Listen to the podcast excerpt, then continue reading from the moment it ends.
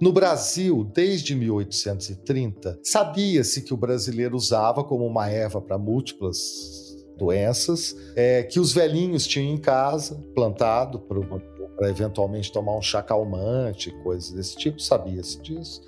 A partir de 30, você começou a se preocupar se isso não tinha um efeito sobre a mão de obra escrava, do ponto de vista do rendimento do trabalho, se não dispersava o escravo.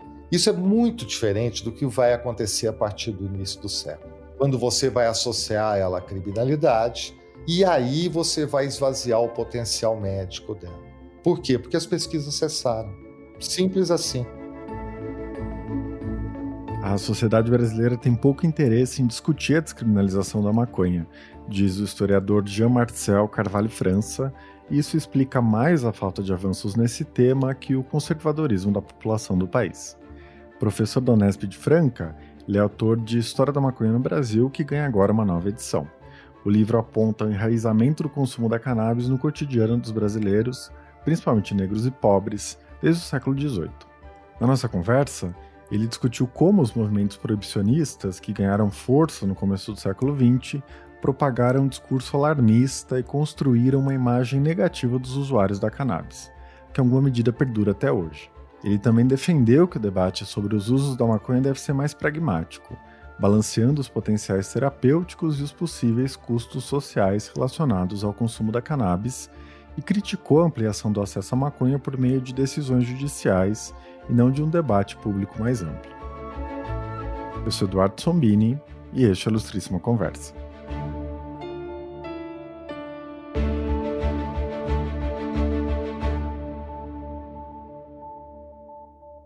Jean, seja muito bem-vindo à Ilustríssima Conversa. É um prazer ter você aqui. É um prazer também. Acho que vai ser um, um papo agradável. Com certeza. Bom, para a gente começar, o livro foi publicado originalmente em 2015 e agora ele está ganhando uma nova edição. É, o que mudou no cenário canábico nesse tempo, não é? No Brasil e no mundo? É, no Brasil mudou pouco o cenário, não é? E não mudou pouco por, por sermos mais ou menos conservadores. Por uma razão muito simples: não há um interesse efetivo da sociedade brasileira em discutir essa questão agora. Isso não é premente para ela. E como a gente sente isso? A discussão não entra nas pautas. Você vê que a, a própria sociedade, ela não é que ela seja refratária, ela não tem interesse. É legítimo. É? A gente precisa parar de, de achar que a sociedade toma as direções, a gente faz um julgamento, fala, ah, ora, um bando de conservadores e tal. Não você olha para o panorama brasileiro, há assuntos mais prementes, de fato. Você precisa de uma certa calma social para isso entrar nas pautas, começar a ser discutido, ganhar o senso comum, porque é uma medida comportamental. Você vai mudar, digamos, para jogar com as palavras, você vai transformar um antigo hábito que virou vício e ele vai voltar a ser um hábito. Então tem todo um processo aí que a sociedade tem que compreender mais ou menos.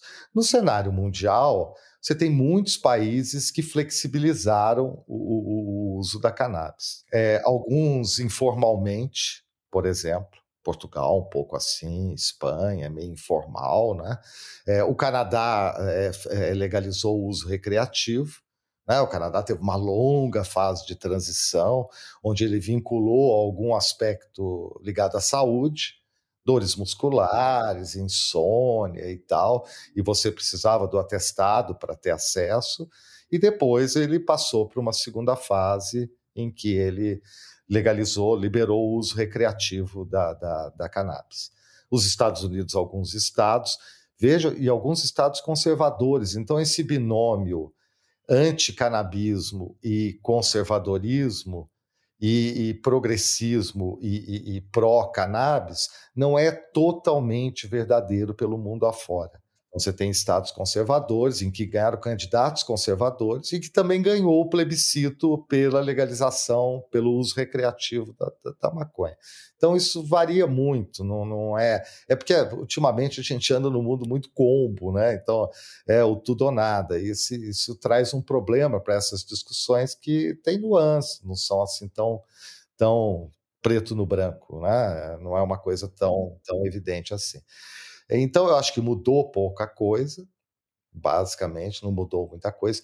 O livro tem correções de datas e de referências temporais, sobretudo, mas não tem dados novos. Até porque é um livro de história, ele não é um livro de engajamento. É? é eu desafio o leitor a ir lá e dizer ele é pró ou ele é contra a legalização.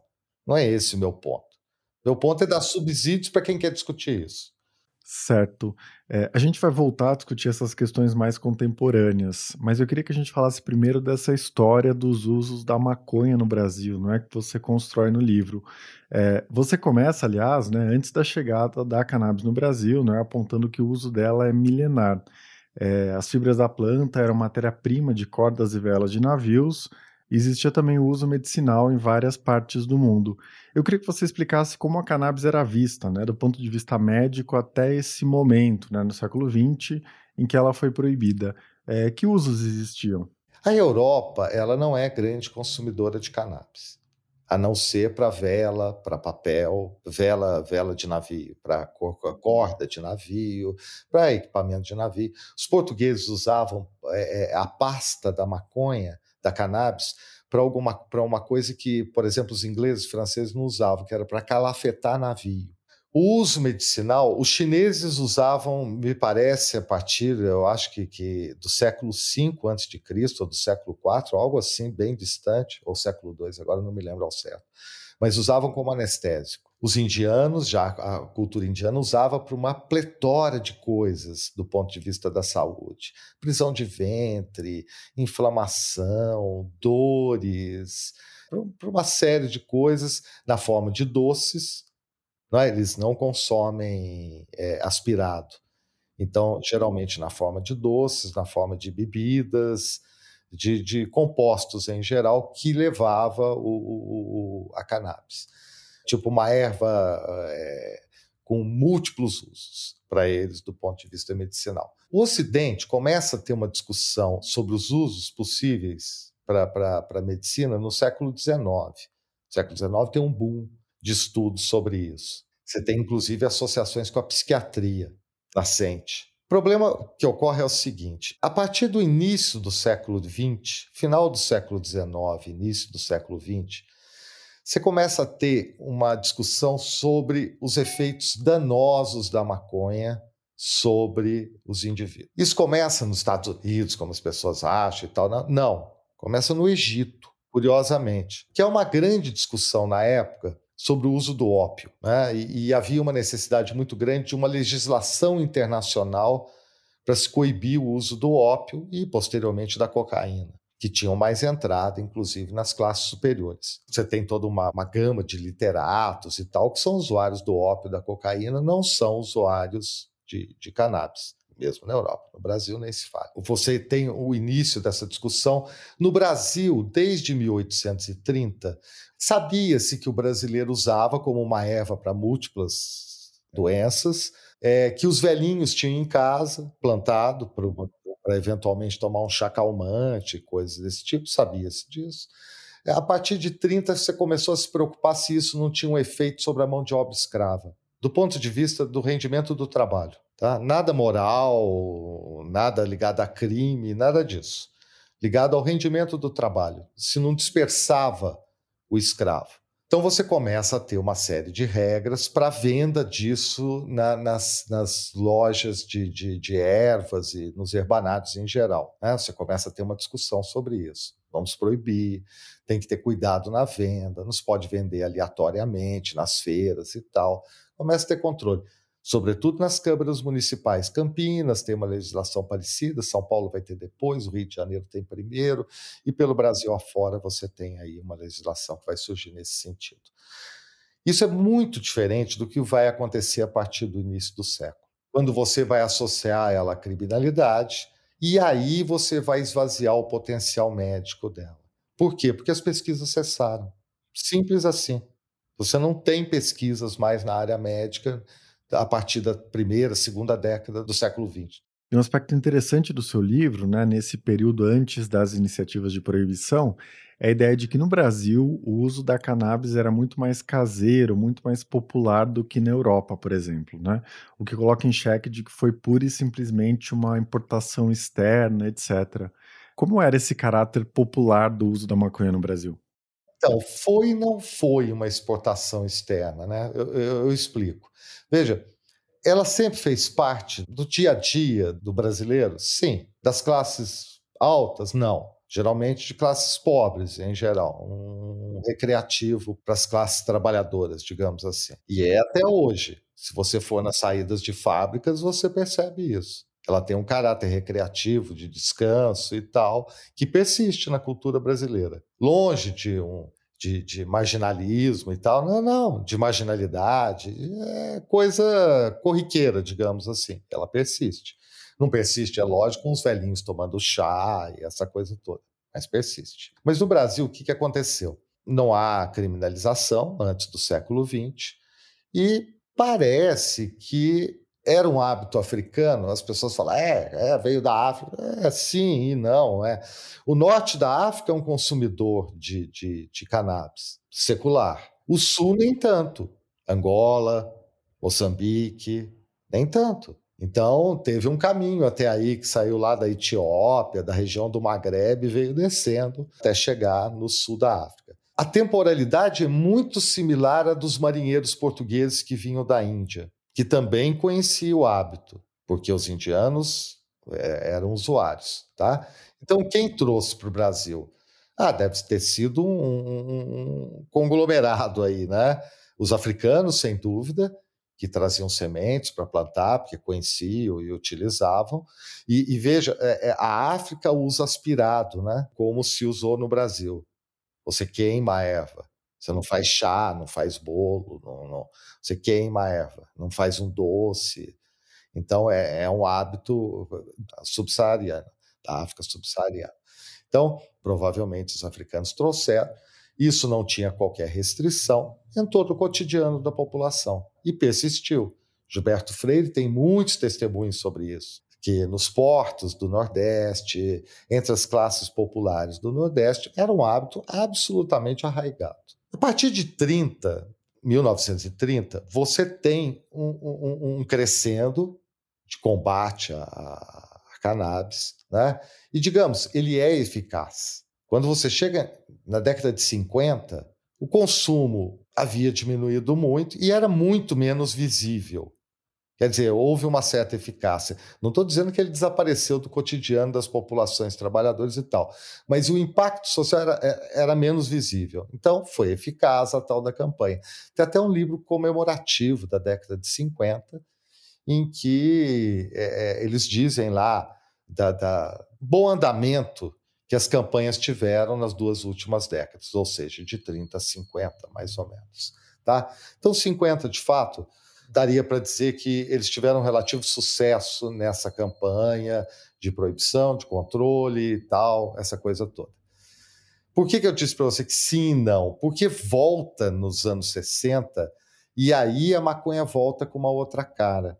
Por exemplo, se você pegar as revistas de época, a realidade, ó, a que antecede a Veja, né, da editora Abril, inclusive, ela foi uma das primeiras a fazer reportagens sobre isso. E ela não tem a menor ideia, a ideia mais remota, né, ela não tem ideia nenhuma de que isso estava inscrito na tradição popular brasileira. O que ela vai contar para o leitor dela é que isso está entrando com os, os avanços, a modernidade hippie que vem da Europa.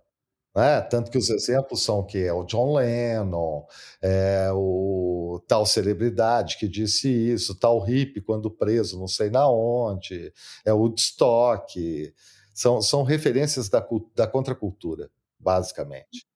Né? E isso acho que persiste até a década de 80. A maconha é uma droga essencialmente da contracultura. Né? E é daí, inclusive, que vem porque se você pegar a tradição africana, a tradição popular brasileira, ninguém acha que vai ter uma iluminação com a maconha. É só para descansar de um dia duro de trabalho. né, para relaxar um pouco a musculatura, essa coisa toda. Quer dizer que o cara não, racional, não, não, não, racionaliza isso, mas é isso um pouco, senão ele não ia fumar seis horas da tarde depois do emprego, não é? Para dar aquela descansada, chegar em casa, tomar um banho, jantar e, e assistir televisão, ou ir dormir, ou sei lá o quê. Essa ideia de que ela é iluminadora, que vai levar você para contra o sistema, que te vai... isso é uma ideia essencialmente hippie é, da contracultura. Você falou agora dessa campanha, né, que foi muito eficaz, e no livro você mostra que tem duas coisas que se combinam, né? Primeiro esse tom alarmista, catastrófico, não é? Essa ideia de que a maconha está tomando a juventude, vai levar à degeneração moral da sociedade, etc. E depois a criação de uma imagem muito negativa do maconheiro, né? Que ainda persiste, talvez um pouco menos. É, eu lembro de quando eu era criança, adolescente, né? Isso era muito presente, a figura do maconheiro, né? O cara que não trabalha, que é meio maluco, que pode ser criminoso, coisas desse tipo, né? E você vai às raízes de como essa representação foi construída. Você pode falar sobre os protagonistas dessa cruzada anticanábica, né? Que tiveram muito sucesso em construir essas imagens? É, é engraçado, né? É lógico que o que, que eles tinham à mão para pesquisar? Que usuário? É? Geralmente eles iam a presídios. Teve um desses médicos, psiquiatras, que estudou durante muito tempo o cocheiro dele. Ele tinha um cocheiro, que era usuário da maconha, e ele acompanhava esse indivíduo. Então é tudo muito impreciso do ponto de vista é, do estudo empírico, científico e tal. E veja, se você vai à prisão estudar um, um determinado fenômeno, é evidente que você vai associar imediatamente o fenômeno àquele ambiente. Tá, os seus, seus, seus objetos de estudo foram encontrados na cadeia, não significa que só lá seriam encontrados esses indivíduos, mas partiu-se disso. Não é?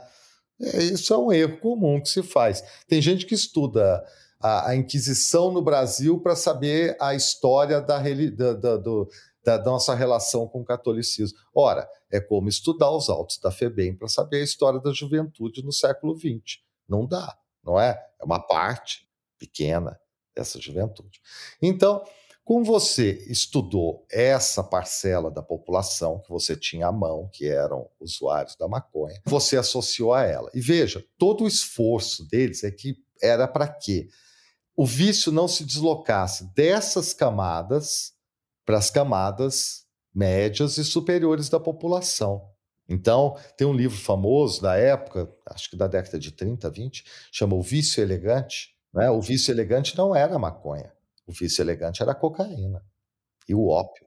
Mas ele termina o livro dizendo: olha, mas daqui a algum tempo, nessa toada, a maconha será encampada ao, pelos vícios elegantes e vai atingir uma larga parcela da população.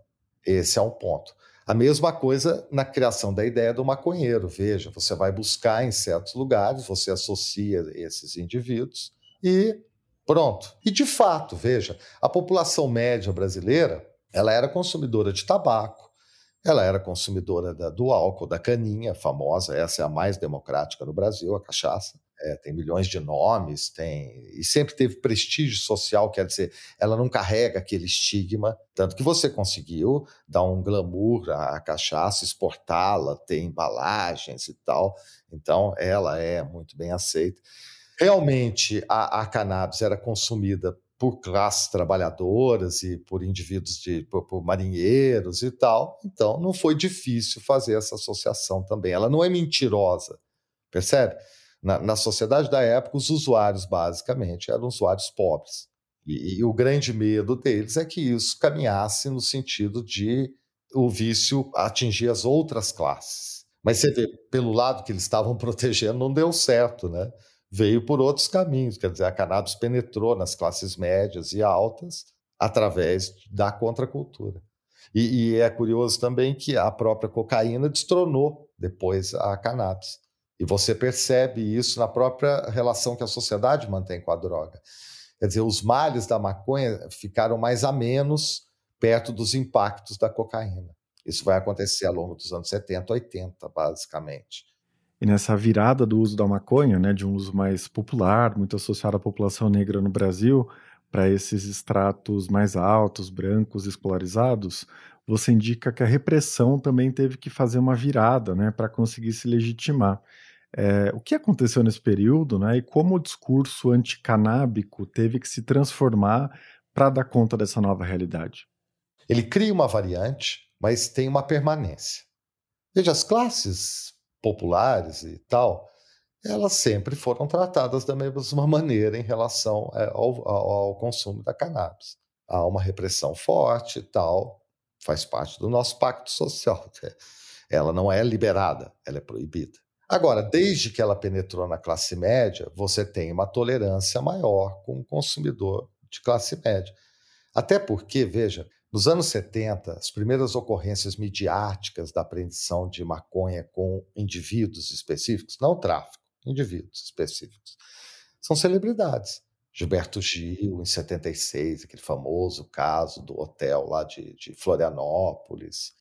E lá já você vê uma tolerância, né? Com a cannabis? Sim, consumida pelo Gilberto Gil, certo? Então, já há uma certa tolerância. O que, que é isso? Rapaz é uma celebridade, um grande cantor, um grande músico. O Espiridião a mim chega a falar. A Florianópolis é, é fã do, deste rapaz. Fica até chato para gente Entendeu? Então, há uma certa tolerância extensiva no interior, por exemplo, a um jovem de classe média e tal, essa coisa toda. Então, essa ambiguidade sempre persistiu. E, e, em relação ao consumo, como você tem contato direto com a polícia e tal, ela não é obcecada por proibir o consumo. Também, para ela, é cansativo. Não é? Você pegar um rapaz na rua com, sei lá, 50 gramas de maconha e aí você vai levar ele para a delegacia, vai ter ocorrência, vai ter que preencher um tanto de papel, vai ter que fazer relatório. Não é? E como é um crime menor, ele vai sair talvez antes de você lá da delegacia, porque você vai ficar lá preenchendo aquela papelada toda e tal, dando explicação. Pá, pá, pá, Também não é. Eles são a favor de legalizar? Não, porque há um componente também muito complicado aí, que é o da violência que está ligada ao crime. Então, o trabalho de legalização ou de aceitação do uso recreativo da maconha, ele tem que passar por um processo social em que você consiga desvincular ele da violência criminal. Esse é um problema sério. Só legalizar não vai dar certo. É, pense bem. Né? Se você legaliza, você não vai ter uma, uma, uma transmigração da, da, das pessoas que estão no tráfico ilegal para a venda legal. Então você tem que pensar isso também. Esse é um outro problema. Quando as pessoas falam, você que consome está alimentando o crime. Falar, ah, que exagero. Não, não é tanto exagero. Porque hoje o tráfico está ligado ao crime, que está ligado ao tráfico de armas. Não é? é óbvio, você vai falar para mim, mas a maconha é uma gota de água nesse oceano até porque os valores são muito baixos, os volumes são muito altos, então não é compensatório propriamente. Ela se torna cada vez mais um tráfico local e de gente que planta na, na sua chácara e tal, porque de fato, quando você pensa em relação à cocaína, em relação à heroína e drogas, em que o montante, o volume é muito pequeno e o valor é altíssimo, é outra jogada. Não é? Mas você vai, tem que, vai ter que pensar isso ao longo do tempo. É uma associação que já está feita, né?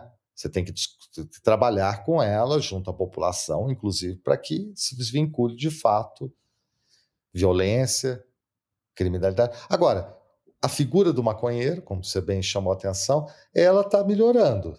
Quer dizer, você já não associa mais ao indivíduo sem emprego e tá, tá, tá. As pessoas não veem isso, mas isso foi uma discussão muito importante no Uruguai essa recriação da figura do usuário de cannabis.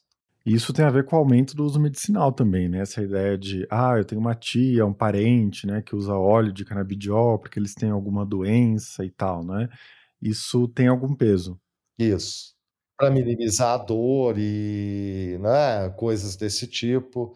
E, e, depois você vai avançando. No Canadá, por exemplo, muita gente. É, é, o que predomina muito é dor muscular Então você fala, ah, o meu vizinho usa para dor muscular. Não vi o meu vizinho ainda estrangular meu cachorro. Você vai naturalizando né, o uso. Como lá ele já se desvinculou da, do crime propriamente, é mais fácil porque você não associa nem ao seu vizinho estrangulando o cachorro e nem também a alimentar eventualmente a criminalidade e a violência urbana e essa coisa toda. Acho que é isso, esse é um caminho. Né? Em sociedade, tudo que você muda por decreto não vai bem.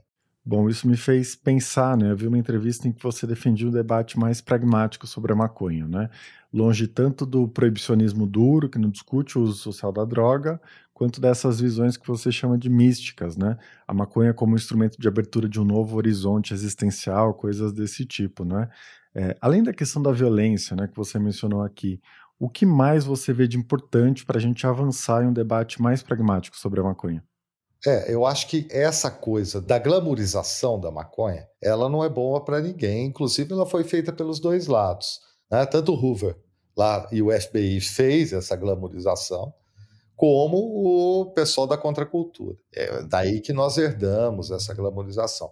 Ela não é boa porque você perde a objetividade, né? Você dá a maconha um caráter que ela não tem. Outra coisa, eu acho que, que há certas promessas a, a, a, anexadas à legalização da maconha que elas não vão ser cumpridas. Elas não vão ser cumpridas. Por exemplo, é, diminuição da população carcerária. Pouco provável, mais provável é que o crime migre para outra coisa, para outra droga, enfim, para o crack, por exemplo. O indivíduo vai deixar de vender maconha, vai vender outra droga proibida. Por quê? Ora, porque não, os, os agentes que vão lidar com ela legalizados, legalizado não são os mesmos que lidam com ela proibida.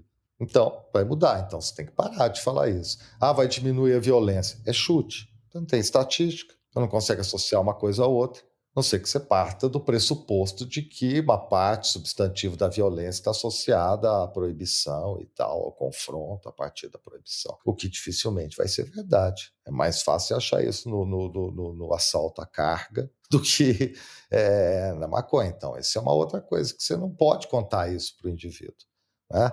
Eu acho que dá para você contar para ele umas tantas coisas. Por exemplo, não há solução propriamente para drogas em sociedades a balanços, a compensações. Solução nesse sentido de erradicar o uso, né? Isso, ou erradicar o uso, ou acabar o problema. Não, não há. Não, não. Quer dizer, se há, vai ser uma inovação na história da humanidade. É, nós não conhecemos até aqui. O que, a gente faz? A gente lida com elas. Proíbe umas, autoriza outras, é? avalia circunstancialmente o impacto que uma e outra tem.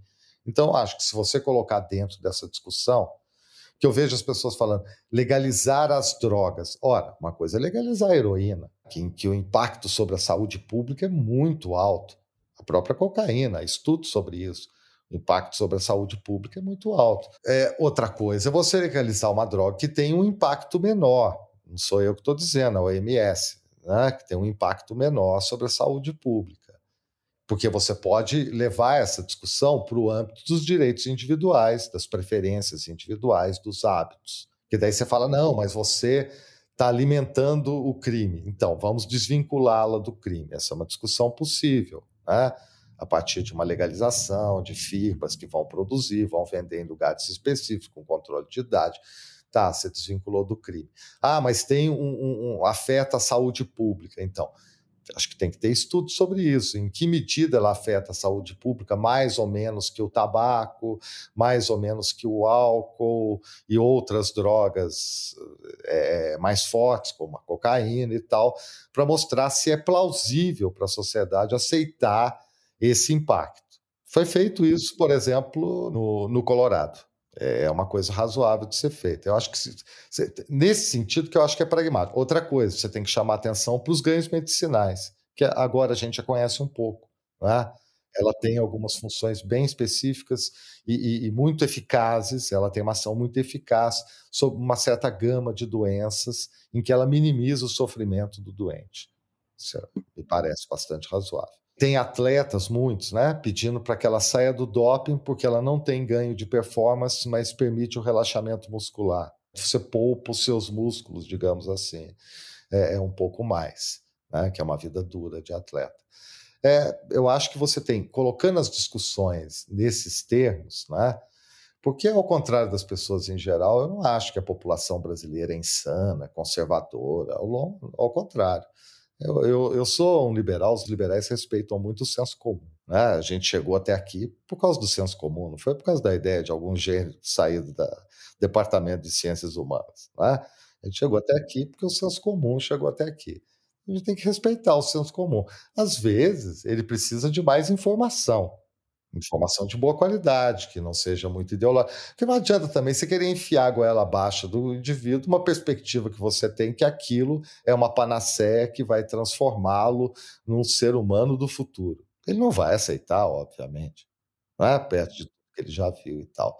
Agora, acho que fornecendo boas informações e levando a discussão a partir, por exemplo, do aspecto médico, medicinal, é importante. Mas não deixar de lado o aspecto recreativo também, você conversar sobre isso. Você vai banir o uso da maconha da, do, do cotidiano do brasileiro? Acho pouco provável, sabe? Dado ao grau de entranhamento que ele já tem. Você falar isso para mim em Portugal, eu até acredito. Você vai banir o consumo do, do que vem do Marrocos, ou da maconha, que vem sei lá da onde não está tão arraigado assim, é mais um hábito jovem e tal. No Brasil não é. é. É, um hábito bastante arraigado. Você vai ter que lidar com ele, goste, goste dele ou não. não é? Então, eu, eu acho que é mais leve para a sociedade levá-lo desvinculado do crime, com, uma, com certo bom senso. Porque solução, no sentido, vamos erradicar o vício. Não. Crime organizado você pode erradicar Agora, o consumo da cannabis, creio que não. Dado a, a, ao tempo que ele já tem na sociedade brasileira, a porosidade, né? Ele, ele penetra, penetra assim, pessoas que vão na missa nos seus domingos e tal, e consomem. Creio que isso não faz dela uma, um mal cristão. É, sem dúvida. É, eu queria te perguntar justamente sobre essa perspectiva de descriminalização da maconha, né? Porque, como em outros temas comportamentais, esse debate é muito travado no Brasil. Então, para a gente ficar nos fins medicinais, né, onde teve algum tipo de avanço nos últimos tempos. É, isso vem sendo garantido por meio do judiciário. Né? Algumas semanas mesmo, o STJ permitiu que três pessoas plantassem maconha para extrair canabidiol para os seus tratamentos, é, e essa decisão vem sendo considerada um marco desse acesso a cannabis para fins medicinais. É, mas, por outro lado, o executivo, via de regra, se opõe né, a essas iniciativas e o Congresso vem se omitindo de legislar sobre esse tema. É, como você enxerga esse cenário no Brasil hoje? É, independente da causa, pode ser a melhor causa possível. Eu sou contra o judiciário legislar. Eles não ganharam voto, não são expressão do senso comum. Eles têm que respeitar a Constituição e ficar em casa. É isso que eu acho que eles deviam fazer. Como as boas cortes fazem pelo mundo afora. O problema do ativismo judicial é um problema mundial. Né? Eu escrevi agora sobre um livro que saiu na França, que chama O Reino dos, dos Tribunais, o, a tirania dos tribunais ou algo do gênero. Os franceses enfrentam mais ou menos a mesma coisa. Parecidos, os americanos já enfrentaram na década de 70, 80, depois melhorou um pouco e tal. É complicado. Então, a princípio, qualquer medida tomada pelo judiciário em detrimento, porque é em detrimento do executivo e do legislativo, sobretudo do legislativo, eu acho um grande problema. Porque por que, que a discussão é emperrada no legislativo e no executivo? Porque o legislativo não se sente cobrado, o que significa que os votantes desses indivíduos que foram eleitos Lógico que no Brasil tem aquelas distorções da eleição, né, que você vota em um e leva outro, mas enfim, né, os indivíduos que foram votados e foram eleitos não se sentem pressionados pelos seus eleitores para pôr isso em discussão. A maioria deles não. Tem lá os que representam certos grupos específicos que sim têm interesse em colocar em discussão. A maioria não tem. O executivo, o nosso hoje é conservador, mas não foi outrora, não é? Então, desde Fernando Henrique Cardoso, nós temos um governo aí, digamos, de centro para a esquerda. E nenhum deles quis colocar isso em pauta. Nenhum deles. Ah, o Fernando Henrique colocou? Não, o Fernando Henrique começou a falar disso depois que ele saiu da presidência da República. Presidente, o ex-presidente Lula também não. Nunca colocou isso em pauta, essa discussão. Nem a Dilma. Por que, que ninguém coloca? Porque as pessoas são, são conservadoras, são más? Não, quer? não, porque elas não se sentem cobradas. Essa é uma virtude do legislativo. Né? O legislativo só se move se você, cidadão, por algum meio, fizer chegar a ele que você está angustiado. E aí ele se move. Então, se ele não se move, é porque ele não se sente angustiado. Ele não, não, não, não é cobrado pela população. Então, qualquer atitude que tome o nosso querido judiciário, é, que se acham prontos para dar o caminho que a sociedade deve seguir, porque eu não sei por qual razão eles chegaram à conclusão que eles sabem esse caminho, ninguém sabe. Então, eu, eu, sou contra, acho que é ruim. Isso tem que partir da sociedade, sociedade cobrar os seus representantes, seus representantes colocar isso em discussão. É isso que tem que acontecer, em todos os setores né? tanto os comportamentais como os outros também. Já você tratou isso como ativismo judicial, né? Mas uma decisão como essa do STJ, de autorizar as pessoas a cultivar maconha para fins medicinais, ela não seria legítima do ponto de vista de que o legislativo se omite e que direitos dessas pessoas não estão sendo respeitados? Então, essa é uma teoria do ativismo americano. O ativismo americano acha que juiz tem que virar justiceiro social. E quando o poder se omite, ele tem que entrar no lugar e fazer isso. Isso vem do ativismo americano. Tem bons teóricos sobre isso. Tem gente que teoriza isso, que isso é um fenômeno mundial. As pessoas acham que isso é uma, um fla-flu entre Bolsonaro e o Supremo. Não, isso é cretino, é bobagem. É um fenômeno mundial. Não é quem deu a esses indivíduos autoridade, não é? Muitos deles falam: "Ah, são ideias iluministas", e eu noto pelo comportamento, pelas opiniões, que a pessoa não sabe o que é iluminismo. Então eu vou deixar essa decisão para esses indivíduos, decisão sobre a vida cotidiana das pessoas. Né? Você fala, ah, mas os deputados não são de excelente qualidade. Sim, mas eu votei neles, né? Pelo menos eu os escolhi.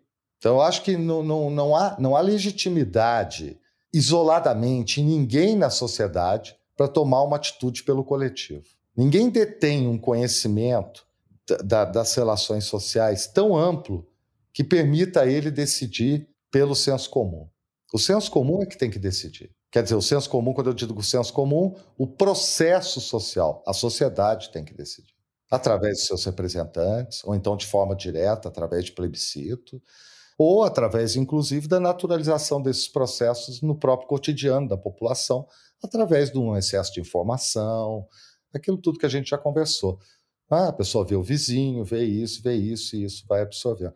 Agora, eu, eu, tudo bem, eu posso até dizer, é uma atitude, do ponto de vista daqui ou dali, louvável. Mas aí eu me pergunto, mas ele escolheu isso, e quem é esse indivíduo? Um indivíduo para escolher pelo processo social como um todo. Eu acho isso sempre muito problemático. Não gosto, não acho que a gente deva abrir exceção, nem para as melhores causas, nem para a cura do câncer. Você quer bem saber. Por decreto não vale a pena. Talvez os custos futuros sejam piores. Porque essas intervenções têm custos futuros. Acho que é melhor trazer isso para a discussão e falar, gente, é urgente aprovar isso. Sabe, tentar fazer disso uma discussão séria. É melhor, digamos assim, para o amadurecimento da sociedade, para a nossa convivência, para a nossa convivência, que eu digo, enquanto sociedade mesmo. Quem é contra, quem é a favor. Eu acho que tira atenção a discussão tira atenção. Para a gente encerrar, né? É, a cannabis e os psicodélicos, por exemplo, estão virando um negócio multibilionário no mundo todo, e você já mencionou aqui os vários modelos de descriminalização, de legalização, né, enfim, de como lidar com a produção e o consumo das substâncias que foram proibidas por muito tempo. É, existem desde modelos com maior protagonismo e controle do Estado, né, outros mais descentralizados, é, que prevêem a produção própria e por associações de usuários, é, outros mais big business, né, com uma cara mais comercial, como nos Estados Unidos. É, pensando no cenário brasileiro, né, uma eventual legalização da maconha, que parece muito distante, é, que você pensa que faria sentido para o país? Não sei, talvez o, o, o, o modelo canadense seja razoável, de uma transição gradativa do uso medicinal para o uso recreativo talvez, né? É difícil dizer, porque veja, o poder aquisitivo nesses lugares é bem mais alto, porque encarece o custo. É, é sempre muito complicado. Outra coisa, você teria que passar por um médico, precisa de um atestado. Então, tudo isso encarece. Agora, sem dúvida, a gente precisa de uma zona de transição. Primeiro, você tem que ter produtores, produtores legalizados, é? e a, as culturas agrícolas, elas dependem de um certo tempo, que é o tempo da natureza. Dá para acelerar o processo em, em, estufas e tal, mas você precisa de um tempo de transição, você tem que ter tempo de, tempo de produtores. Então, tudo isso tem que ser pensado, mas como você bem falou, me parece um futuro distante, né? porque a gente ainda não entrou numa discussão acerca de se queremos ou não discutir para futuramente, em melhores condições, legalizar. Acho que o primeiro que a gente tem que fazer é, talvez, fornecer muitas informações, colocar isso na pauta do dia para uma discussão que não seja feroz. Porque discussão feroz é essa de você é fascista, você é negacionista, você não sei, não vai para frente, não é? Não, não vai, cada um vai ficar no seu recanto, vai se entrincheirar e dali não vai sair. Então a gente tem que ter uma discussão mais pragmática e, e, eu acho que o ponto de partida dessa discussão pragmática, sem dúvida nenhuma, e nisso o Supremo estava certo, é a questão médica. É por aí que a gente tem que começar a discutir. Acho que posteriormente a segunda discussão é sobre os impactos sociais da maconha. O que, que realmente ela causa socialmente? Então, nós já sabemos que ela tem uma primeira associação com o tráfico, com o crime. Tá, essa a gente já conhece. Essa a gente sabe como solucionar e tal. Agora, qual é o impacto dela sobre a saúde do jovem? Acho que isso tem que ser discutido. Para dizer bem ou para dizer mal, mas tem que colocar para a população. É, a população talvez descubra que ela tem menos impacto do que aquela cervejada que o camarada faz. Pode ser, não estou dizendo porque eu não sou médico, né? mas pode acontecer. Então, e trabalhando essas questões para que a gente tenha uma discussão mais abrangente.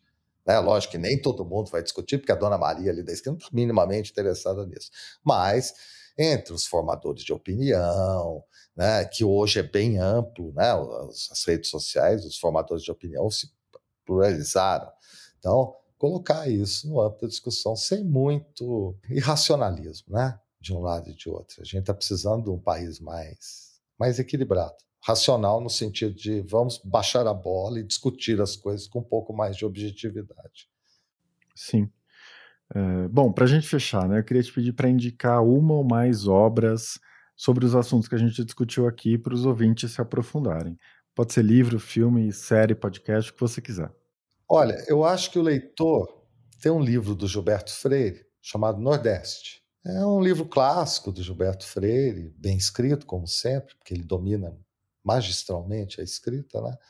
É, Pode-se reclamar dele, às vezes, como historiador, que ele puxa aqui, puxa ali, mas o livro é muito bom.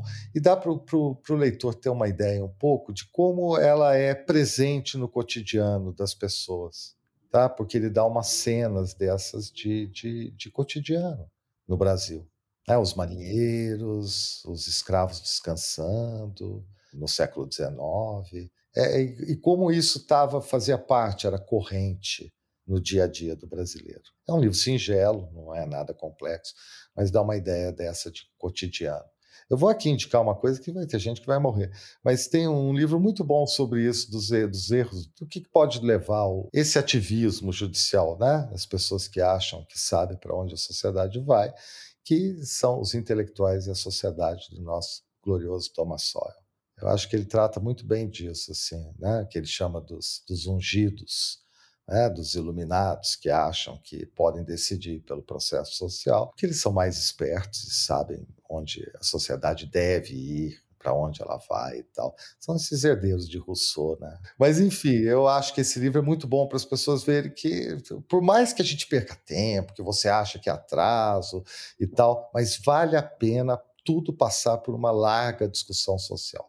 Tá? Aí sim eu acho que você vai conseguir ter uma, uma, uma decisão sólida para caminhar. Ótimo. O Jean-Marcel Carvalho França é autor de História da Maconha no Brasil, cuja segunda edição acaba de sair pela Jandaíra. Jean, muito obrigado pela sua participação. Oh, foi um prazer. Este foi o Ilustração Conversa. Eu sou Eduardo Sombini e a edição de som foi feita pelo Rafael Kunkel. Se você tiver algum comentário, crítica ou sugestão, fique à vontade para me escrever. Pode ser pelo Twitter ou pelo Instagram ou pelo meu e-mail, eduardo.sombini.grupofolha.com.br. A gente se vê daqui a duas semanas. Até lá!